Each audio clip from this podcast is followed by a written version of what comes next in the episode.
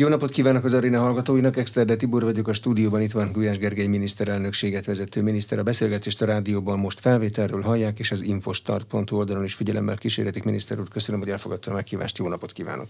Jó napot kívánok, köszönöm szépen a meghívást! Milyen tapasztalat vagy igény vezetett a kormány szerkezet módosítására, bővítésére? Az ötödik Orbán kormány, és 2010 óta pedig negyedszer érte a polgári oldalt az a megtiszteltetés, hogy a kormányalakítás joga Orbán Viktor lett és azt látjuk, hogy ezeknek a kormányoknak a szerkezete kisebb vagy nagyobb mértékben, de mindig változott. Most talán ez közepes mértékű volt. Szerintem a bizonyos elvek változatlanok, és főleg a gazdasági tárcáknál pedig látjuk, hogy egy új fajta hatásköri megosztás, érvény, megosztás érvényesült.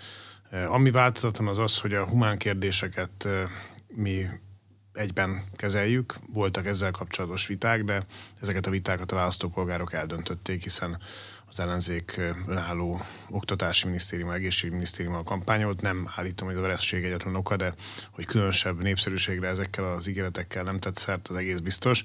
Egyébként sem gondolom azt, hogy ezen múlna, tehát szerintem a kormányzati struktúra fontos kérdés ugyan, ezért érdemes is beszélni róla, de a tisztséget betöltő személyek, illetve a az egész közigazgatásnak a működése, színvonala, a központi kormányzás koordinációja, a miniszterek közötti és a stábok közötti együttműködés az szerintem még nagyobb jelentőséggel bír, amikor a kormányzati eredmények szempontjából vizsgáljuk a kormányzást, mint maga a struktúra de ennek ellenére mi a humán területeket igyekeztünk egyben tartani. Ez nem az emmi, hanem ez két tárca, ott világos megosztás mellett.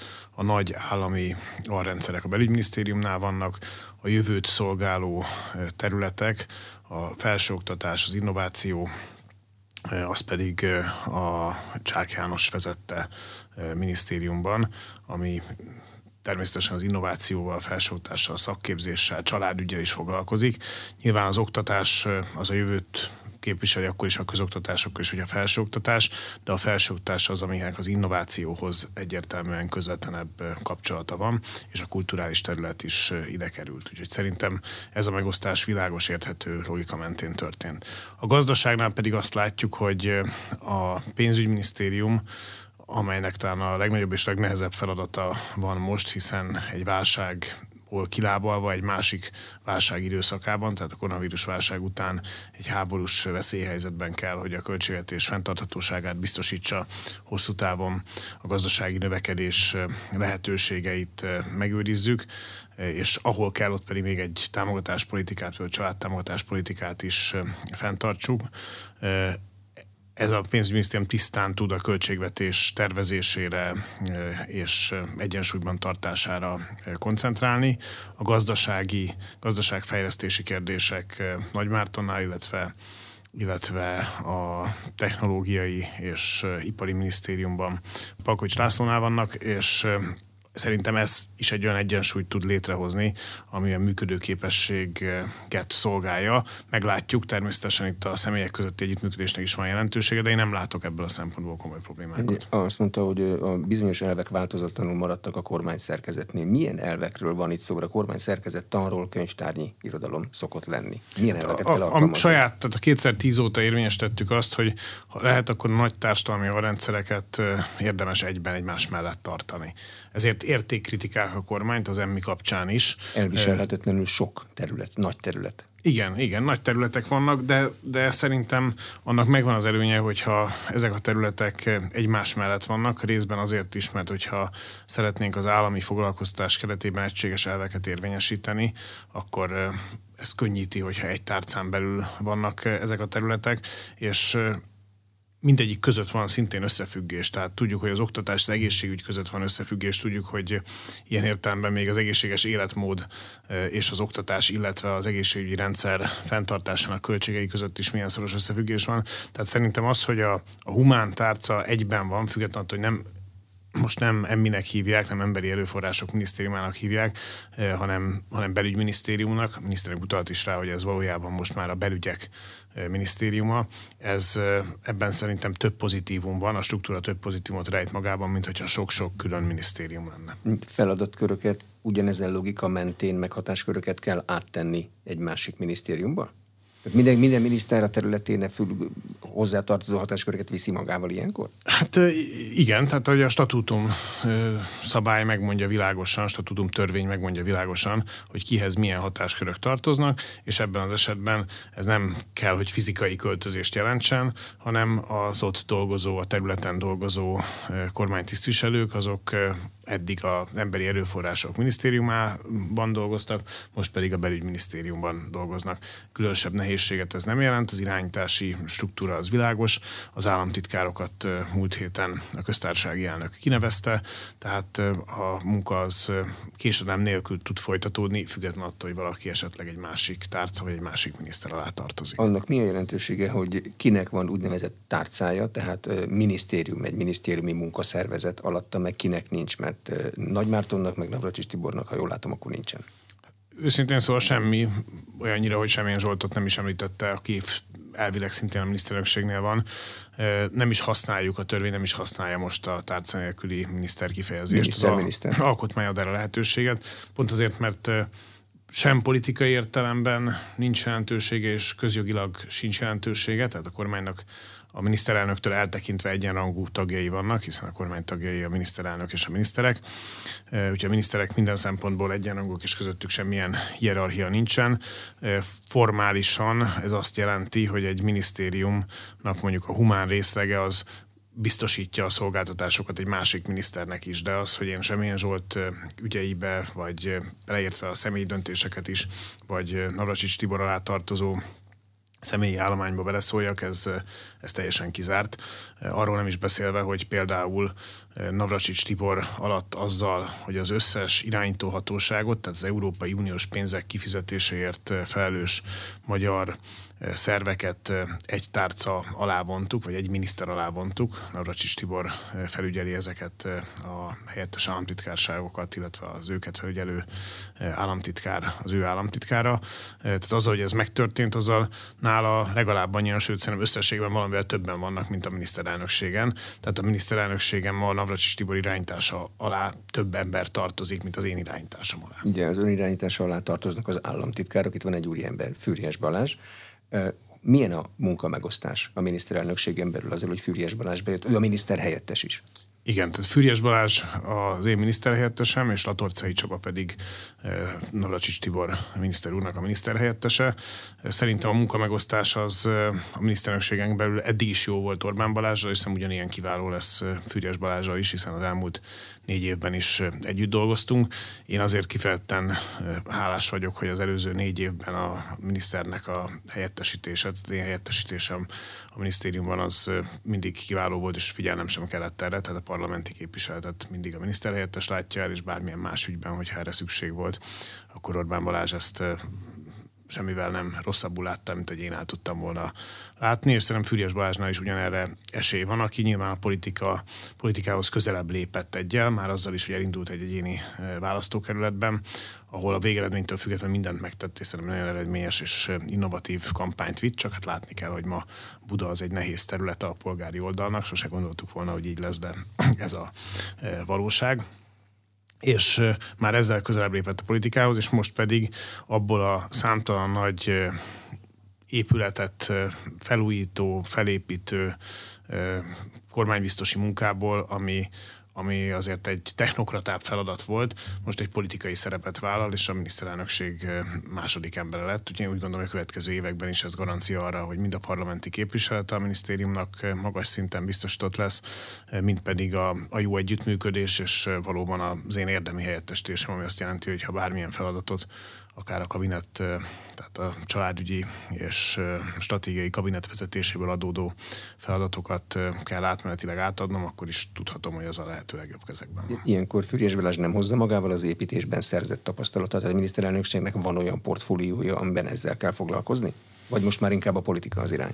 Hát a politika az irány, de természetesen ilyen feladatok vannak, nálunk majdnem minden feladat van, mert azzal, hogy a kormányhivatalok a miniszterelnökséghez tartoznak, az gyakorlatilag mindenféle szaktudásnak a hasznosíthatóságát garantálja. Ez György István területe. Igen, igen, tehát a miniszterelnökséghez tartozik, és György István államtitkár úr vezeti továbbra is azt a területet, ami a kormányhivatalok felügyeletét látja el, a kormányhivatalokat irányítja úgyhogy számtalan szakmai ismeretet fel lehet használni, mint ahogy a politikában általánosságban is minden a nem politikai életben szerzett szakmai tapasztalat az nagyon hasznos tud, tud lenni. Szerintem Füriás Balázs is jól fogja tudni ezeket hasznosítani, arról nem is beszélve, hogy az ő életútját, ha valaki megnézi, akkor nem vitást komoly teljesítmények állnak mögötte. Ha csak valaki Budapesten egy kisebb utazást tesz, akkor a közszolgálati egyetemtől kezdve a Puskás stadionon át a Pap László sportarénáig, ezek mind-mind olyan alkotások, amelyek az ő szervezőkészségének köszönhetően születtek meg. Említette Orbán Balázs, aki a miniszterelnök politikai igazgatója lett. Ez egy új funkció, ilyen eddig még nem volt. Ez hova illeszkedik be? A, a honlapokon a miniszterelnök alatt van a munkaszervezetben. Tehát nem a miniszterelnökségnél. Igen, hát hogy egész pontosak legyünk, a kabinetirodánál van az ő munkaszervezetük, de ennek aztán nagy jelentősége nincs, mert először tán 2018-ban változtattunk azon, hogy a miniszterelnök mellett volt egy közigazgatási államtitkár is. Bíró Marcel eh, államtitkár úr volt korábban, eh, a, aki ezt a feladatot ellátta, most pedig Bordás államtitkár úr, Bordás Gábor államtitkár úr az, aki ezt a feladatot betölti. Ahogy eddig volt egy közigazgatási államtitkára a miniszterelnöknek, most lett egy politikai államtitkára is a miniszterelnöknek, hogyha ezt eh, nagyon röviden és a túlzó leegyszerűsítés kockázatát is vállalva akarjuk beosztani. Szerintem ez egy jó döntés volt, egy innováció a magyar politikában, lehetőséget ad arra, hogy a miniszterelnök parlamenti képviseletét is állandó jelleggel lehessen biztosítani, de arra is lehetőséget ad, hogy legyen a kormánynak egy olyan hangja, aki meg tud szólalni a miniszterelnök képviseletében, aki be tud számolni a legfontosabb tanácskozásokról, akinek a munkakörében az is benne van, hogy a miniszterelnök mellett az ő politikai tevékenységét segítse adatokkal, információkkal, tehát egy széles körű komoly, komoly feladat ez.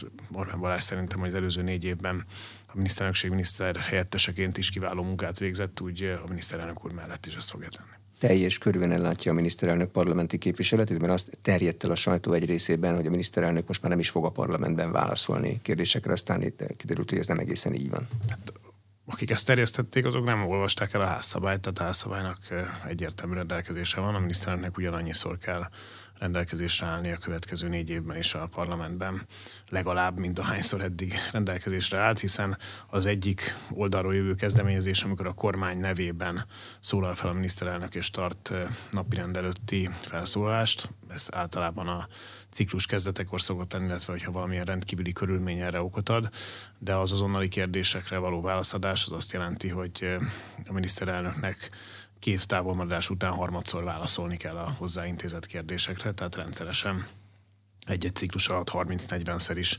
van lehetősége az ellenzéknek arra, hogy közvetlenül kérdezze a miniszterelnököt, ráadásul nem csak az ellenzék vezetőjének, hanem bárkinek. Ilyen megengedő liberális szabályozás kevés helyen van a világban. A miniszterelnök politikai tanácsadója Orbán Balázs közvetlenül a miniszterelnök alárendeltségében dolgozik, tehát csak a miniszterelnök utasíthatja, vagy valamilyen más tárca utasítási rendben is befér? Jogilag miután a kabinetirodánál van, ezért a kabinetirodát vezető miniszter Rogán Antal alá tartozik, ezért jogi értelemben vett a stárs Rogán Antal is adhat a gyakorlatban. Szerintem ez úgy fog kialakulni, hogy közvetlenül a miniszterelnök úr mellett dolgozik majd Orbán Balázs. Az új köztársasági elnöknek mi lesz a szerepe a magyar diplomáciában? Novák Katalin meglehetősen aktív hiszen, hogyha valaki megnézi a köztársasági elnöki alkotmányos hatásköröket, akkor abban az állam képviselete is benne van, mind külföldön, mind belföldön. Nyilvánvaló, hogy a külpolitikát a kormány határozza meg, 1990 óta, ahogyan a kancellári típusú parlamentáris demokráciákban lenni szokott Magyarországon, is így van, és így is marad. Ugyanakkor a köztársasági elnök, aki megtestesíti a nemzet egységét és bel- és külföldön egyaránt képviseli a kormányt, ehhez sokat hozzá tud tenni, és azt látjuk az eddigi néhány hetes tapasztalatok alapján, hogy valóban a köztársasági elnök asszony ezen a területen kifejezetten aktív, nem csoda, hiszen ne felejtjük el, hogy bár a családügyek területén ismerte meg őt a közélet, vagy az ország szélesebb közvéleménye, de ezt megelőzően, ezt megelőzően ő Martonyi János kabinettjében dolgozott a külügyminisztériumban, és franciául is, angolul is, németül is kiválóan beszél. Úgyhogy az, hogy a külkapcsolatok területén ő nagyobb szerepet fog vállalni, ez valószínűleg a személy megválasztásakor vagy megnevezésekor egyértelmű volt, és én is úgy látom, hogy valóban már az eddigi lengyelországi látogatása is nem csupán magyar, hanem nemzetközi sajtóvízhangra is számíthatott, és a héten pedig a német államelnöknél tesz hivatalos látogatást a köztársasági elnök, ami szintén egy fontos és komoly lépés. A német-magyar kapcsolatok kiemelt jellege az akkor is meg kell, hogy maradjon, hogyha számtalan területen vannak kisebb-nagyobb politikai viták. Fontos és protokolláris, vagy fontos és érdemi dolga van a köztársasági elnök? Tehát magyarán lenyúl leegyszerűsítve ő intézhet valamit? Szerintem nagyon sokat tud intézni egy köztársasági elnök, mert, a, mert fontos és protokolláris is a szerepe. Egy állam első polgárát azt nyilván mindenhol megkülönböztetett tisztelettel fogadnak, de ennek megfelelően az ő véleménye, érvei, az országról alkotott összképe, az befolyásolhatja a nemzetközi partnerek gondolkodását Magyarországról, és miután Magyarországgal szemben több mint egy évtizede a nemzetközi, különösen nyugat-európai liberális mainstream sajtóban egy félig eredménytelen, félig viszont eredményes lejárató kampány zajlik, ezért szerintem ezen az országképen a köztársasági elnök még tovább tud javítani, vagy nagyot tud javítani ki, hogy ítéli meg a jelenlegi helyzetet. Az elnöknek ilyenkor a saját eszköztárát kell magával vinnie, vagy egyeztet a kormányjal arról, hogy mi az, amit a magyar állami külpolitikából ő képviselhet, vagy a belátására van bízva. Hogy kell elképzelni? Természetesen a köztársasági elnöknek azt senki nem szabhatja meg, hogy mit és hogyan képviseljen, de tisztában van azzal, hogy az alkotmány alapján a külpolitika az a kormány hatáskörébe tartozik, ezért az általános külpolitikai irányát a kormánynak a köztársaság elnökök tiszteletben szokták tartani a magyarhoz hasonló alkotmányos berendezkedésű országokban. Szerintem ez itt is így lesz, de hogy ő mire, milyen hangsúlyt helyez, mivel kapcsolatosan milyen véleményt alakít ki, ebben a köztársasági elnök szabadsága az említett egyébként rendkívül tágkorlátokon belül korlátlan. Háborús veszélyhelyzet van. Milyen intézkedéseket kívánnak még hozni? Azokat szeretnénk meghozni, amiket bejelentettünk. Tehát a legfontosabb az az, hogy a háború következményei két területen vitán felülállóan azonnal intézkedéseket kívánnak. Az egyik, hogy a honvédelem kiemelt fontosságúvá vált, és azokat a honvédelmi fejlesztési igényeket, amelyeket 2030-ig terveztünk amúgy is, ezeket amennyire lehet szükséges felgyorsítani. Ezért van 200 milliárd forint a honvédelmi alapban, és az is az sem vitás, hogy a háború következtében az energiaárak elszálltak, egekben vannak 3, 4, 5, 6, 7 szeres áremelkedések vannak. Ahhoz, hogy ettől a magyar fogyasztókat, magyar családokat, adófizetőket meg tudjuk védeni, ahhoz feltétlenül szükség van egy rezsivédelmi alapra is, ebbe pedig az idei évben 700 milliárd forintot gyűjtöttünk be a már bejelentett, vagy gyűjtünk be a már bejelentett különadókkal, extra profit adókkal. Úgyhogy szerintem ez egy alkalmas eszköz arra, hogy valóban a háborús helyzet miatt előállt rendkívüli helyzetek következményeit tudjuk kezelni. Egyelőre erre használtuk a felhatalmazást. Én úgy gondolom, hogy az alkotmányos kereteken belül valóban csak a háború vagy azáltal okozott gazdasági, humanitárius problémák megoldására alkalmazható. A haderőfejlesztésre korábban elhatározott pénzt azt megette az energiár növekedés, meg az infláció, ugyanúgy, mint minden mást, azért kell oda még 200 milliárdot gyűjteni? Hogy ezzel mi történt? Ez csak kisebb részben van így, nagyobb részben egyszerűen több pénzt szeretnénk költeni a honvédségre, hogyha azt, amit 2030-ig terveztünk megvalósítani, előre szeretnénk hozni 27-re, 28-ra, majd az új honvédelmi miniszter néhány héttel, hónappal azután, hogy hivatalba lépett, pontosan meg fogja határozni, hogy mi az, ami tartható, és itt a tartható alatt nem csupán a magyar állam fizetési készségéről és képességéről van szó, hanem arról is, hogy a másik oldalon a most megnövekedett honvédelmi igények mellett mit mennyi időt tudnak szállítani a szerződéses partnereink. Tehát nyilvánvaló, hogy ha valaki mondjuk a Rheinmetállal szerződni akart három-négy évvel ezelőtt, ahogy mi megállapodtunk, hogy tankokat fognak gyártani az Alagerszegen, akkor olyan nagyon sok megrendelő nem állt sorba. Ma sorban állnak a megrendelők, tehát a kapacitás az nem csupán az egyik oldalon kérdés, a költségvetési korlátok az állam oldalán, a másik oldalon is, de ennek ellenére az a célunk, hogy gyorsítsuk fel a korábban Zrínyi programként ismert haderő reformot, mondhatni haderőfejlesztést, és az ehhez szükséges forrásokat pedig az ehhez szükséges forrásokhoz pedig tegyük hozzá jelentős mértékben. Ugye, Zrínyi 2022-ként indult, és a katonák már a 30-as évek végéig gondolkodnak benne, már a 30-as évekre szóló program is van az Zrínyi programban.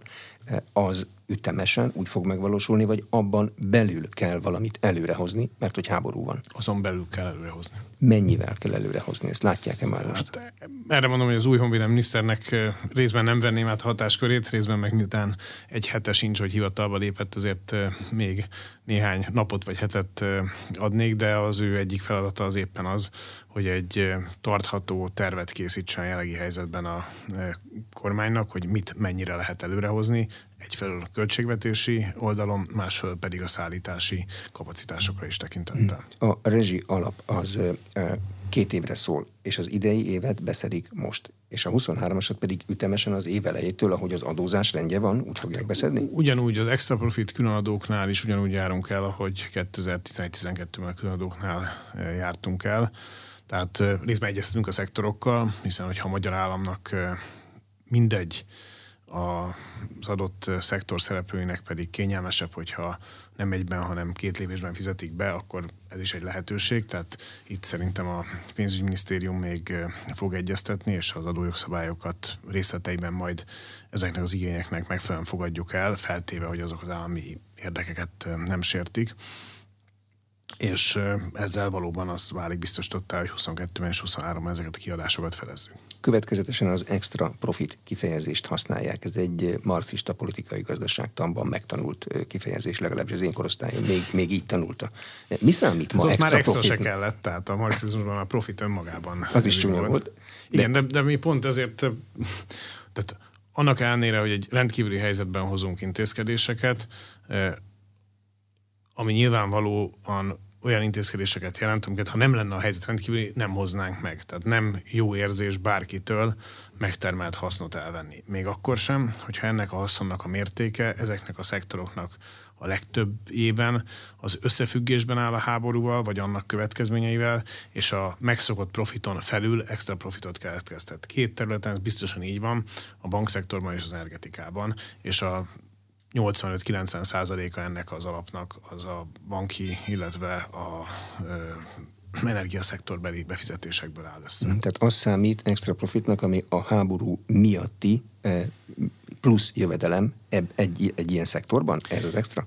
Így van, tehát gyakorlati példa kormányinfón is Nagymárton minisztertársamtól elhangzott, hogy eh, ha valaki megnézi azt, hogy ma a kereskedelmi bankok a náluk lévő betétekre milyen kamatot fizetnek, és ehhez képest ma a jegybank, a jegybanknál elhelyezett kereskedelmi banki betétekre milyen kamatot fizet, akkor jól látszik, hogy több száz milliárdos éves plusz bevétel, a profit feletti extra bevétel, úgy tetszik extra profit, az, amit a bankok nyernek a jelenlegi gazdasági helyzeten, amin az ország megveszít, és ezért az ország polgára is vesztenek. És egy ilyen helyzetben, bár mondom, elviekben soha nem helyes, örüljünk annak, hogyha valakinek minél nagyobb profitja van, hiszen nem vagyunk kommunisták, de egy olyan helyzetben, amikor egy válsággal kapcsolódik össze az extra bevétel egyes szektorokban, akkor igenis méltányosnak gondoljuk azt, hogyha ezekből az extra bevételekből nem az egészet, hanem azok egy részét arra a célra fordítjuk, hogy az egyébként állampolgárokat élő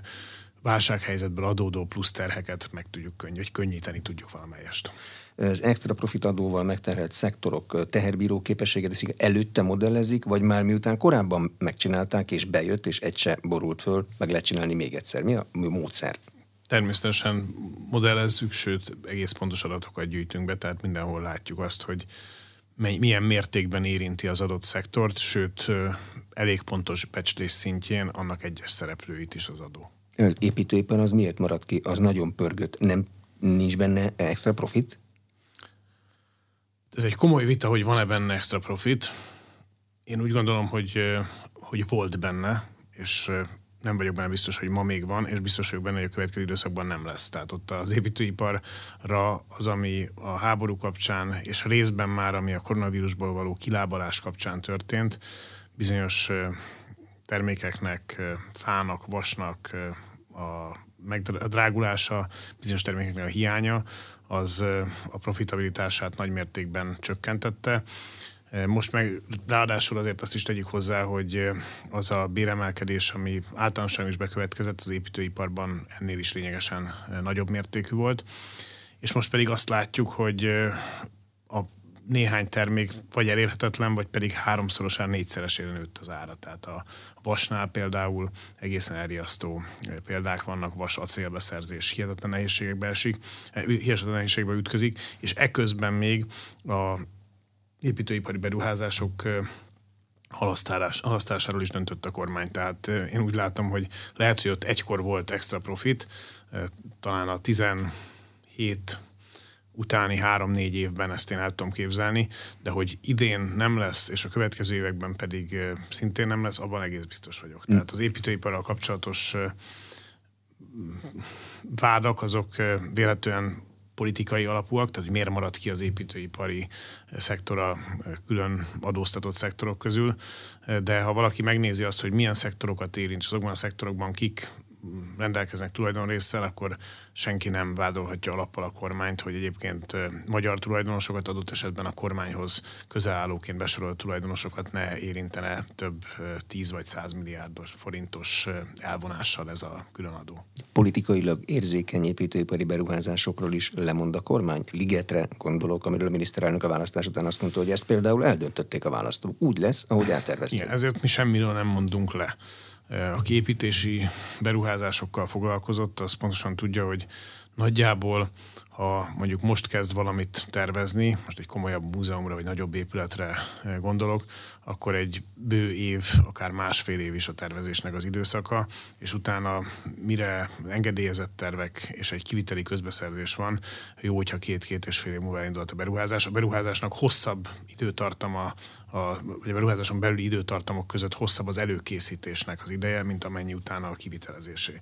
Ezért semmilyen tervről nem kell lemondani. Ott, ahol kész tervek vannak, és mondjuk a közbeszerzés most elindulhatna, és a jövő évben elindulhatna az építkezés, ott ezeket egy évvel elhalasztjuk. Megvárják, hogy rendeződik a piac? Bíznak igen, abban, hogy egy év alatt helyreáll a rend, vége a lesz piac a is rendeződik, igen, és reméljük, hogy az infláció is normálisabb keretek között lesz, tehát a jövő évi előrejelzéseket, ha megnézzük, azok azért mérsékelten optimisták, mi is 5,2%-os inflációval számolunk a jövő évi költségvetésben és abban is bízunk, hogy az ellátási láncok is vagy reparálhatóak lesznek, vagy hogyha az embargó miatt mondjuk egyes termék esetén nem is, akkor azokat máshonnan be lehet szerezni, és kiépülnek az új ellátási láncok. Tehát szerintem az árakra is ez jó hatással lesz. Nyilvánvaló, hogy a költségvetésnél is, ha választanunk kell, hogy akkor a rezsi csökkentést és az egyéb árstoppokat védjük meg, vagy pedig minden beruházást változatlanul folytatunk, akkor mi inkább az előbbi mellett döntöttünk. Úgyhogy én azt látom, hogy a jövő évi 800 milliárd forintnyi beruházásnak az egyéves átütemezése az nem jelent óriási veszteséget a gazdasági növekedésben, tehát van egy növekedési ára, de ez, ez néhány tized százalék, az egy százalékot sem éri el. Ugyanakkor lehetővé teszi, hogy úgy őrizzük meg a rezsicsökkentés eredményeit, úgy folytathassuk gyorsabban a honvédelmi fejlesztést a különadók beszedésével, hogy egyébként még a költségvetés egyensúlya is megmaradjon. Milyen eszközt kíván a kormány bevetni, ha azt tapasztalja, hogy az extra profit adóval megterhelt társaságok ezt áthárítják a vég, végfogyasztókra ránk? Van, amit meg is tudunk tiltani, és van, ahol pedig azt tudjuk mondani, hogy előre jelezzük, hogy növelni fogjuk az adó mértékét, hogyha ezt áthárítják a fogyasztókra. De figyelik a szolgáltatások árát, és meg lehet. Van, ahol ezt könnyű megtenni, van, ahol egy kicsit nehezebb, de összességében ezeket figyelni fogjuk, és szerintem éppen ezért a, az áthárítás, hogy száz százalékból egyetlen egyet se hárítanak át, ezt ilyen egyértelműen nem merem kijelenteni, de hogy a jelentős részét nagyon nagy részét azok a most megadóztatott, valóban egyébként extra profitot termelő cégek kénytelenek vállalni, és nem tudják áthárítani a lakosságra, abban biztos vagyok. Számítanak-e akár külföldi bíróság előtti perekre, mert az első extra adós időszakban ilyenek voltak jó néhány? Nagy részt ezeket megnyertük, tehát nem számítok erre. Ahol számítok rá, az egy másik intézkedés. Ott a, a benzin árstopnak a kizárólag magyarországi üzembe, Magyarországi üzembe helyezett kocsikra való korlátozása, az lehet egy jogi vita. De Szolgáltatások ezek... szabad áramlásának elven, vagy micsoda? I- igen, vagy diszkrimináció tilalom de, de mindegyikre szerintem jó érvünk van, és nem csupán szavakban, hanem jogilag is méltányolható érvünk van, csak egy rendkívüli helyzetben hozott rendkívüli intézkedés, az, az természetesen mindig újszerű, és hogyha valami újszerű és nincs meg jogi gyakorlata, akkor, akkor ilyen jellegű vitákat kiválthat. És szerintem is baj, hogyha vannak ilyen viták, mindenki el tudja mondani a saját érveit, hogyha meg bírósági jut egyáltalán, ebben nem vagyok biztos, akkor majd az Európai Bíróság mond erről valamit, vagy hogyha a magyar joghatóság van, akkor a magyar bíróságok. Én összességében viszont a különadóknál nem várok ehhez hasonló jogi eljárásokat, mert ezeket a csodákat egyszer már megnyertük. Lehet rendszer abból, hogy ilyen helyzetben a magyar kormány ilyen benzinás, topszerű külföldiekre nem vonatkozó rendelkezéseket hoz? Nagyon nehéz azt meghatározni, hogy hol állhat elő még hasonló helyzet. Tehát ha csak a benzináról beszélünk, akkor ott lehet igen. Tehát ott szerintem azt látni kell, hogy van egyrészt egy fontos környezetvédelmi szempont, tehát az, hogy 20-30 százalékkal megnő az üzemanyagfogyasztás Magyarországon azért, mert átjárnak a határ túloldaláról ide 10-20-30-40 kilométerekről, az minden szembe megy, amit egyébként a környezetvédelemről ma az Európai Unió, meg egyébként mi magunk is a tekintetben hirdetünk. Tehát éppen ezért ez az intézkedés környezetvédelmi szempontból is méltányolható. A másik pedig, ez már egy még nehezebb témakör, hogy azért Kétségkívül mi a MOL profitjából fizetjük meg ennek az intézkedésnek az árát, de egész Európának nem tudjuk megfizetni. Ez egy magyar olajipari cég, természetesen tőzsdén van, ezért, ezért csak részben tudjuk a tulajdonosokat, de alapvetően mégiscsak egy magyar cég, ezért ezt egész Európára nem tudjuk kiterjeszteni, ahhoz az összes olajkoncernek össze kellene fogni. De arra olyan veszélyt nem látnak, hogyha esetleg valamikor fordul a kocka, akkor más velünk határmenti országok fogják ugyanezt csinálni e, a magyar autókkal? Ezért tartom az a szabályozás azt, és ennyiben jogilag is korrekt, hogy ha máshol, más országban van hasonló árstopp, akkor a külügyminiszternek lehetőséget ad arra, hogy viszonosság alapján az onnan érkező autókat is mentesítse a valós ár és a, az árstoppal meghatározott ár közötti különbözet megfizetése alól olajembargó ügyében tart az uniós csúcs ebben a pillanatban is a hatodik szankciós csomagról. Mi úgy tudjuk, hogy nincs megállapodás. A sajtó nem írt erről. Tud erről ennél többet? Hát pillanatnyilag nincs megállapodás, mert most tárgyalnak. Négykor kezdődött. A előzetes találkozók voltak már reggeltől, de négy órakor kezdődött el az első körben az állam és kormányfők közötti tanácskozás. Amikor most mi itt beszélgetünk. Itt. Mi a magyar álláspont? Magyar álláspont régóta ismert, világos határozott Először is van egy elvi, aminek ma, ma kisebb lesz már a jelentősége, az mindig is az volt, hogy Európának először arra a kérdésre kellene választani, hogy egyáltalán jó irányba megye a szankciós politikával, vagy sem. Mert azt senki nem tudja megcáfolni, mert így van, hogy pillanatnyilag a szankciók az egekbe emelték az energia, nyersanyag árakat, ezen Oroszország keres nagyon sokat, és az olajfinomító cégek, ez pedig döntően nyugati, leginkább amerikai cégek. Tehát ha az a kérdés, hogy kikeres a háborún, hogy nem olyan brutálisan fogalmazzak, ahogyan néhány újságíró nyugati sajtóban szokott. Tehát ha aki kikeres a háborún, akkor ma Oroszország és Nyugat-Európa néhány cége is különösen az Egyesült Államok keres. Európa egészen nagyon sokat veszít rajta. Ha ezt európai szempontból akarom meghatározni, még le, inkább leegyszerűsítve, akkor az amerikaiak nyernek, az oroszok nyernek, mi meg veszítünk. Ezt azért egy európai tanácsnak, meg egy Európai Bizottság, meg egy Európai Intézmények mégiscsak egy magasabb perspektívából látni kell. Mi ugyanakkor egy 10 millió 11 millió állampolgára rendelkező ország vagyunk, egy a 27 tagállamból, nem tudjuk az általános irányvonalát az Európai Uniónak meghatározni, ezért ilyenkor arra vagyunk kénytelenek koncentrálni, hogy Magyarországot mentesítsük az Európai Unió döntéseinek a káros következményei alól. Ezért azt mondtuk, hogy ha mindenki a szankciópolitika híve, akkor mi nem akadályozzuk meg azokat a szankciókat, amelyek jobban fájnak az Ukrajnát megtámadó Oroszországnak, mint Európának. Nem mi vesztünk többet, hanem azok vesztenek többet, akiket szankcionálni akarunk. Ebből ezért szavaztuk meg az első, az Európai Egység fontossága miatt különösen egy ilyen rendkívüli helyzetben szavaztuk meg az első öt szankciós csomagot. A hatodiknál ezt a vörös vonalat a bizottság javaslata átlépte. Ezért egyértelművé tettük, hogy mi mentességet, opt-outot, kivételt eh, kérünk ez alól, és a többiek akkor olyan szabályt fogadnak el, amilyet akarnak. Mi érint bennünket? Bennünket a tengeri szállítás pillanatnyilag eh, komolyan nem érint, ezért, eh, hogyha a vezetékes gázra mentességet biztosítják, az nekünk elegendő a vezetékes gáz, vagy bocsánat, vezetékes Olaj. olajra vonatkozó mentességet biztosítják, az nekünk elegendő. Vezetékes olajon összesen az Európába érkező orosz olajszállítmányok 10%-a érkezik, tehát a szankciós csomag egészének a hatását csak minimálisan mérsékli, úgyhogy ilyen kivételt és ilyen kedvezményt Magyarországnak és a, ebbe a régióba tartozó országoknak, Szlovákiának, Csehországnak érdemes és indokolt adni. Úgyhogy én abban bízom, hogy ezt a mentességet megkapjuk. Úgy, úgy tűnik, hogy igen. Itt viszont még van egy nagyon fontos pont, ez pedig az, hogy ha és amennyiben a drusbán, tehát a mai orosz olajszállítás biztosító csővezetéken a szállítás bármilyen okból leállna, akkor ezt a kapacitást nekünk bármilyen más úton is ö, be lehessen szerezni. Tehát akkor akár tengeren is. Hm. Magyarán komolyan veszik, amit az ukránok mondanak, hogy azzal a vezetékkel, ami rajtuk keresztül jön, bármi történhet. Mert hogy háborús országról van szó. Annyira vesszük komolyan, amennyire Ukrajna érdekei ezt megkívánják, vagy amennyire Ukrajna érdekeit ismerve indokolt ezt komolyan vennünk. Elhangzott. Igen, természetesen elhangzott, ettől még ha valaki megnézi, hogy Ukrajna ma honnan kap olajat, akkor azért rájön, hogy Ukrajna is érdekelt abban, hogy ez ne változzon meg, és inkább a zsarolásnak egy módja egy-egy tárgyalás alatt, hogy milyen volumenben kérnek ők a nálunk lévő olajból, de, de ettől még ezt a lehetőséget éppen azért, hogy ilyen zsarolásnak különösebben nagy hatóköre, ereje és fenyegetettsége ne legyen, ezért érdemes és indokolt fenntartani. Ebben van most a vita.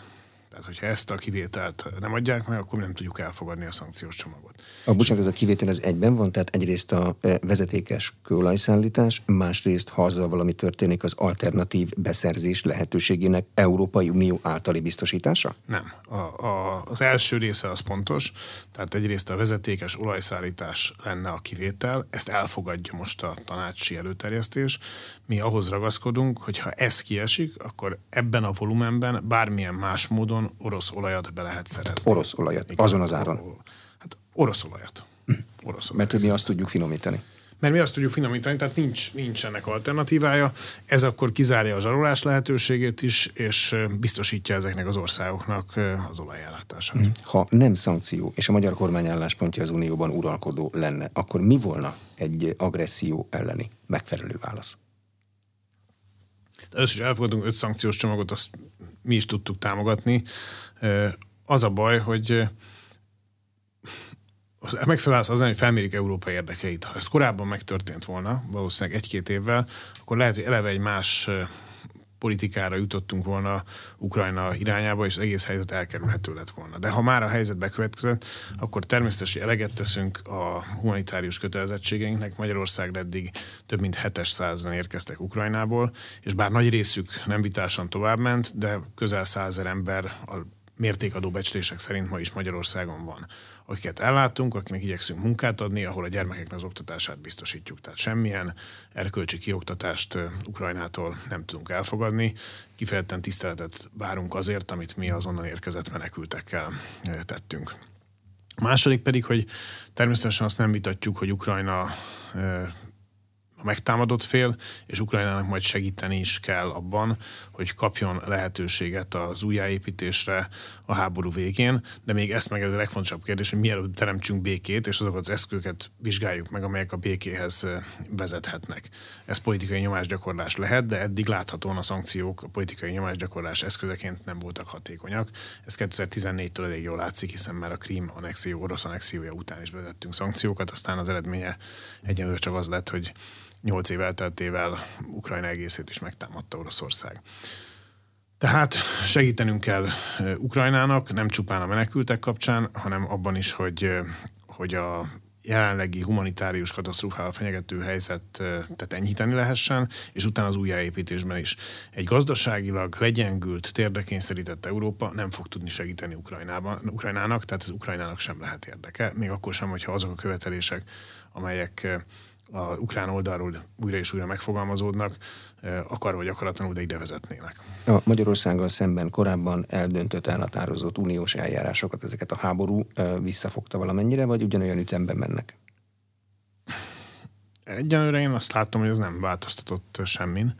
Tehát volt egy hetes cikkelyes meghallgatás éppen a múlt héten, ahol Varga Judit igazságügyminiszter asszony válaszolt a feltett kérdésekre. Itt négy éve minden alkalommal bebizonyosodik, hogy semmilyen érdemi, megalapozott kritikát egyetlen egy ország sem tud Magyarországgal szemben megfogalmazni ugye részben a saját jogrendszerünket mi ismerjük jobban, tehát helyzeti előnyben is vagyunk. Részben meg mindig nyilvánvalóan kiderül, hogy nincs olyan magyar alkotmányos megoldás, ami számtalan más ország alkotmányában ne lenne, vagy ennél egyébként lényegesen kevesebb ellensúlya, garanciával járó megoldások lennének más tagállami alkotmányban. Tehát mi jól elszórakozunk ezzel, négy évet tart az eljárás, a következő négy évben is nyugodtan tarthat, beszélje, érdemben nincsen pénzügyi következményei sem lehetnek érdemben? A hetes cikkelnek semmilyen pénzügyi következmény nem lehet, és miután ellenünk nem a bizottság, hanem a parlament indította az eljárást, így a szavazat megvonás sem lehet szankció, tehát kölcsönösen elszórakoztatjuk egymást, mi magunkat, akik meg kellően gyűlölik a jelenlegi magyar kormányt az Európai Unióban, azok meg úgy érezhetik, hogy mégiscsak itt van valami hetes cikke szerinti eljárás. Választási kampány idején ön is és több kormánypárti politikus is azt mondta, hogy a tanárok követeléseinek egy része jogos, sőt sokan azt mondják, hogy a teljes része jogos. Új kormány megalakult. Hogyan folytatódik ez az egy, egy, egy, egyeztetés? Természetesen az én véleményem változatlan. Tehát a tanárok követelése jogos. A tanárbérek Magyarországon valóban alacsonyak, éppen ezért ráadásul a béremelkedések, és ebbe beleértve a minimálbért és a garantált béri minimum emelkedést is, a bértáblát is összetolta. Van egy új felelőse az oktatásügynek, aki nyilvánvalóan ezzel kapcsolatosan fog javaslatokat tenni. Pintér Én azt külön is, igen, Pintér Sándor miniszter úr, én külön is nagyra értékelem a tanárok magatartását tavasszal, hogy a szakszervezetek politikai provokációjának nem ültek föl, és bár a szakszervezet egy minapi rendkívül szórakoztató közleményben azt állítja, hogy ők felhagytak a tanár sztrájkkal valamikor április elején, de hát a helyzet az, hogy érdeklődés hiányában a tanár sztrájk gyakorlatilag addigra elmaradt. Úgyhogy, úgyhogy én azt a felelősségteljes magatartást, amivel a tanárok nem hagyták magukat belrángatni a szakszeretek részéről egy pártpolitikai küzdelembe, ezt külön is nagyra tartom, de ettől teljesen független kérdés, hogy a béremelés indokolt és szükséges. Látják-e, hogy körülbelül mikor, vagy a gazdaság teljesítő képességétől van függővé téve, ami egy háborús helyzetben meglehetősen bizonytalan? De a gazdaság teljesítő képességétől és az Európai Unióval való megállapodástól függ elsősorban. Ezért aztán, hogyha a magyar baloldal képviselői például nem azon dolgoznának havi sok millió forintért, havi 5 millió forintért az Európai Parlamentben, hogy Magyarországtól elvegyenek pénzeket, hanem azzal foglalkoznának, hogy Magyarország hozzájusson nekünk jogszabályok szerint járó pénzekhez, akkor lényegesen előbbre lennénk, hiszen ebből pedagógus béreket is tudunk finanszírozni. A pedagógus szakszervezetek éppen a politikai tevékenységük keretében valami hasznosat is akarnak tenni, akkor javaslom, hogy hívják fel ezeket a képviselőket arra, hogy most már Magyarország és az ember a magyar tanárok tanári kar érdekeit képviseljék. Milyen lesz a főváros és a kormány viszonya a következő időszakban? Reméljük, hogy jobb, mint eddig volt. Igazából, ha történetileg viszonyulunk a mögöttünk hagyott időszakhoz, akkor azt tudjuk mondani, vagy, a, vagy ehhez a viszonyhoz, akkor azt tudjuk mondani, hogy a kezdet kezdetén ez a viszony nem volt rossz, tehát Karácsony Gergely főpolgármesteré történt megválasztását követően a párbeszéd az, az fennmaradt, és még közös ügyekben is tudtunk fontos és jó döntéseket hozni. A baj az az volt, hogy a főpolgármester úgy döntött, hogy ő nem Budapest főpolgármestere kíván a továbbiakban lenni, hanem ez számára csak egy ugródeszka volt, és ő a miniszterelnökségre pályázik. És innentől kezdve a magatartás, vagy az ő szerepfelfogása már nyilván az volt, hogy hogyan lehet a kormányt legyőzni, és hogyan lehet egy politikai győzelmet aratni a választásokon. Hát ellenzéki miniszterelnök jelölt részéről. Ez én nem is kritizálom, én csak azt mondom, hogy ha valaki főpolgármesterként akar bárhol a világon miniszterelnök lenni, akkor nyilvánvaló, hogy ott a város érdekei a kampány időszakában háttérbe szorulnak. Ez egy hosszú kampány volt. A választásokat megelőző bő egy évben, amikor a főpolgármester úr már azt a célt tűzte ki maga elé, hogy ő legyen a miniszterelnök, majd pedig amikor ettől visszalépett, akkor az egységes ellenzékben próbálta az általa kiválasztott miniszterelnök jelöltet, amiért innen is köszönetet mondunk neki támogatni. Ebben az időszakban a város ügyei azok kárt szenvedtek. Most meglátjuk, hogy mi az, ami ebből reparálható, és mi nem, és ő hogyan viszonyul ahhoz a helyzethez, ami a választók demokratikus döntése következtében kialakult. A közfejlesztési tanács működését fenntartják, ugye ez még Tarlós István idején alakult ki, és itt egyenlő joga van a főpolgármesternek és a kormány képviselőjének együtt döntési kötelezettség van. Igen, ez egy konzultációs fórum, és nyilván az fontos, hogy a konzultáció a kormány és a fővárosi önkormányzat között megmaradjon, hogy mi ennek a legjobb fóruma, azt szerintem az illetékes miniszternek és a főpolgármesternek kell eldönteni. Lázár Jánosnak? Hát a területfejlesztésért Navracsis Tibor felel, a ráadásul ugye a központi régióra van egy kinevezett kormánybiztos Láng Zsolt személyében, és a beruházásokért pedig Lázár János. Tehát ők azok. Eddig, ugye eddig az volt a főváros helyzete, vagy a főváros eddig abban a helyzetben volt, hogy külön volt egy minisztérium és egy államtitkárság, ami velük tárgyalt, ez volt a miniszterelnökségen belül a Fűriás Balázs által vezetett államtitkárság. Az új kormányzati struktúrában azt mondtuk, hogy miután az eddigi együttműködés a fővárossal nem volt kiemelkedően sikeres, ezért nem érdemes egy külön struktúrát építeni csak a fővárosra, hanem vannak általános hatáskörök, ahogyan egyes megyékre vagy, egyes, vagy a megyei városokra sincsen, és ennek megfelelően a főváros is az adott szakterület képviselőivel tud tárgyalni. Ez a területfejlesztés tekintetében Navracsis Tibor miniszter úr, és a, a beruházások végrehajtása tekintetében pedig Lázár János miniszter úr. Nagy jelentőségű törvénymódosítást ebben a parlamenti ciklusban terveze a kormány. Hát sok nagy jelentőségű törvénymódosítást lesz remélem ebben a ciklusban.